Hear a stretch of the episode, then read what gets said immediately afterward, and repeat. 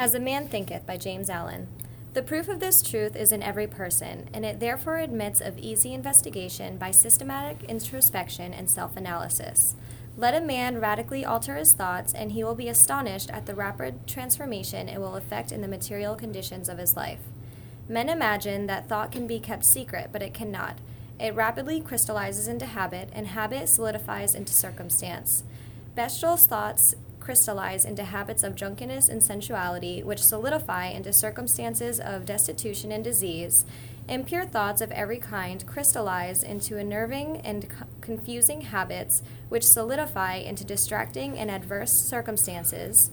Thoughts of fear, doubt, and indecision crystallize into weak, unmanly, and irresolute habits, which solidify into circumstances of failure, indigence, and slavish dependence. Lazy thoughts crystallize into habits of uncleanliness and dishonesty, which solidify into circumstances of foulness and beggary. Hateful and condemnatory thoughts crystallize into habits of accusation and violence, which solidify into circumstances of injury and persecution. Selfish thoughts of all kinds crystallize into habits of self seeking, which solidify into circumstances more or less distressing. On the other hand, beautiful thoughts of all kinds crystallize into habits of grace and kindliness, which solidify into genial and sunny circumstances. Pure thoughts crystallize into habits of temperance and self control, which solidify into circumstances of repose and peace. Thoughts of courage, self reliance, and decision crystallize into manly habits, which solidify into circumstances of success, plenty, and freedom. Energetic thoughts crystallize into habits of cleanliness and industry, which solidify into circumstances of pleasantness. Gentle and forgiving thoughts crystallize into habits of gentleness. Oops, sorry. which solidify into protective and perseverative circumstances. Loving and unselfish thoughts crystallize into habits of self forgetfulness for others, which solidify into circumstances of sure and abiding prosperity and true riches. A particular train of thought persisted in, be it good or bad, cannot fail to produce its results on the character and circumstances.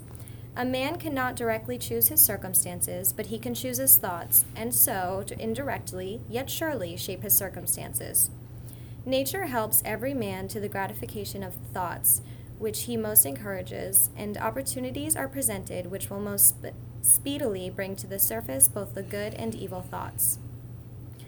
Let a man cease from his sinful thoughts, and all the world will soften towards him, and be ready to help him. Let him put away his weakly and sickly thoughts, and lo, opportunities will spring up on every hand to aid and strong his and aid his strong resolves.